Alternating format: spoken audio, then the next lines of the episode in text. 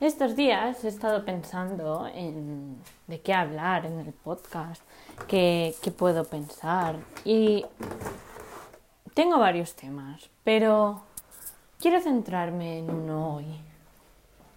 Es yo tengo un problema con la alimentación, ¿vale? Tengo varias intolerancias, lo que hace que si me como si tomo cosas que no debería tomar, pues hace que tenga bastante retención de líquidos, ¿vale?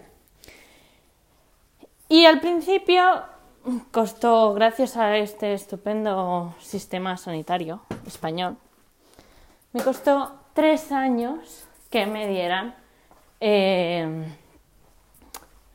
unos resultados y me dijeran, oye, pues tienes estas intolerancias. Al saber qué intolerancias tenía, decidí ir a una doctora amiga de mi abuela, que es especializada en medicina porque eh, eh, homeopática, porque a mí los medicamentos, fármacos, los químicos estos, pues no me sientan bien. Y algunos llevan algunos componentes de los cuales, pues a mí no me sentirían bien Así que decidimos probar ahí. Tal cosa fue que el primer mes con esa doctora perdí 6 kilos de golpe. También hay que hacer constatar que era verano y en verano trabajo. Entonces son muchas horas de aquí para allá. Y luego, pues que estaba soltando todo aquel líquido que había estado reteniendo durante al menos 3-4 años. Había empezado a soltar un montón de líquido. Los siguientes dos tres meses, seguí perdiendo, incluso me fui fuera del país y no me podía tomar los medicamentos como de forma continua y aún así perdí peso, ¿vale? Pero llegó la Navidad, engordé, es normal, estamos en Navidad. Me fui de vacaciones, oye, hasta la doctora me lo dijo, si vas de vacaciones, tómatelo con más calma, ¿vale? O sea, de todo lo que yo tenía intolerancias, ya había estado trabajando para solo tener unas pocas.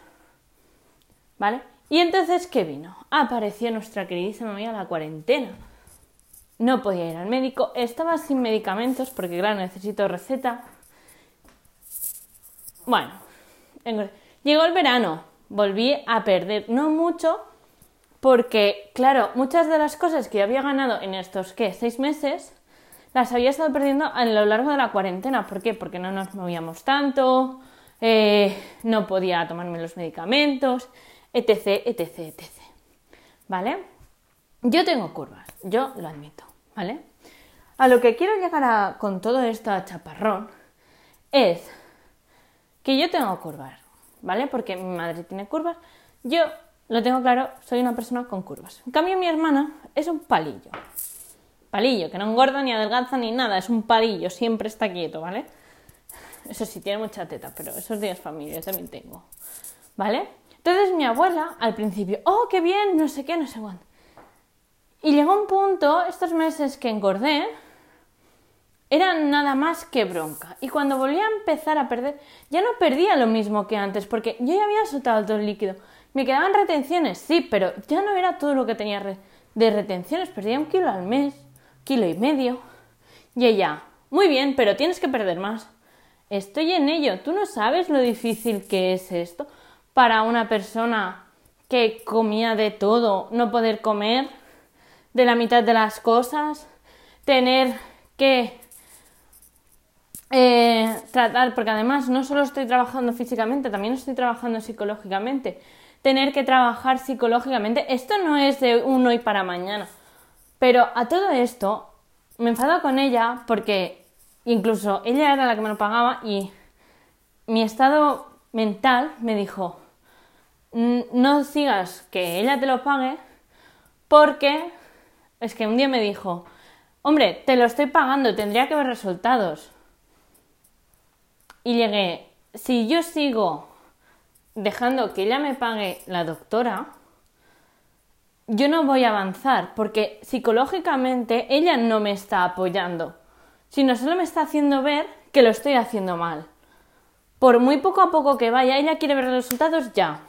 Llevo un año de todo lo que he perdido y lo que estoy ganando. Mm, hostia, he avanzado mucho para mí. A lo mejor cuando acabe todo este procedimiento diré, hostia, sí que me costó mucho más al principio y ahora voy mucho más rápido. No lo sé, pero para mí en este momento estoy haciendo grandes pasos, ¿vale? Psicológicamente y físicamente. Y esto viene a que ella dejó de pagármelo, por la sencilla. Y el otro día, en una comida familiar, bueno, que éramos seis, los gustos, según las medidas restrictivas, empezamos a discutir. Incluso mi padre se lo dijo. Ella no te cuenta nada del de la doctora, ni nada, porque no la haces sentir bien. Y se sintió ofendida. Yo medio discutimos y se lo dije. Digo, pero es que, dice, yo, si yo te apoyo, digo, no me apoyas. Digo, pero no es tu culpa tampoco. luego entre mí pensaba, no es culpa de ella, es culpa de esta sociedad. Ella se ha creado en una sociedad donde si no eres delgada, no eres perfecta. Y hoy en día, aunque estamos intentando mejorar eso, de que todos los cuerpos son buenos, a día de hoy sigue habiendo gente, incluso yo misma, a veces veo en las series y digo, joder, ojalá estuviera así delgada. Y luego me miro en el espejo y digo, joder, si soy preciosa, ¿para qué quiero ser como una de la tele? Pero es porque ya nos lo inculcan. Señoras y señores, dejemos de inculcar eso. A pesar de que al día de hoy lo estamos intentando dejar de inculcar, sigue en la mente nuestra. Es igual que cuando empezaron los gays y las lesbianas. Han estado siempre. Las gordas y los gordos hemos estado siempre. Dejemos, pero es un proceso largo y nos va a costar mucho. Y es una pelea que no, yo sé que me va a dar toda la vida. Pelearme con esto, con mi cuerpo, con mi mente, para decirle a mi mente, eres preciosa, aunque las de la tele sean delgadas, tú eres preciosa tal y como eres. Es una pelea constante, día a día. Tenemos que salir y decir, venga, vamos, sí que lo hacemos, pero no lo hacemos con suficientemente ruido. Hola, por favor, salgamos a la calle, reivindiquemos nuestros cuerpos, reivindiquémonos. Ahora diréis, esta tía va con años de retraso y se piensa aquí que, que esto es lo que que eso ya se está haciendo. No se está haciendo, señoras y señores. No se está haciendo. Tenemos que reivindicar nuestros cuerpos. Tenemos que eh, seguir más. Porque igualmente cuando salen modelos curvis y tal, aún son criticadas. No podemos criticar por ser gordas. Hostia, venga. Y esa es mi reflexión del día de hoy. Aunque tengo otras más, pero hoy quería enfatizar en esto. Eh, me ha salido muy ceceado esto. Quería enfatizar en eso porque llevo dos pensando en eso un par de días y creo que es algo de lo que hay que hablar. A lo mejor más en el futuro sigo hablando y os cuento mi progreso, pero eso es lo que quería decir hoy.